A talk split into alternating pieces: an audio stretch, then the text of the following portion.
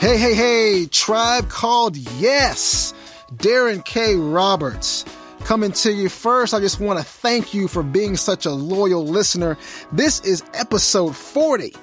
That's right, episode 40. For those of you who were with us from the very beginning, thank you. For the new listeners, thank you for tuning in each week as we bring a compelling story from a person who's out there making differences in this world and taking risk and going through pivot points and transitions.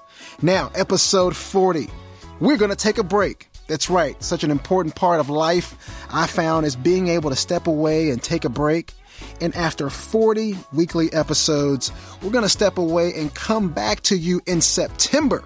So, September the 5th, mark your calendar, and even better yet, just go ahead and subscribe to A Tribe Called Yes if you haven't already. And that way you will get episode 41 when we come back on.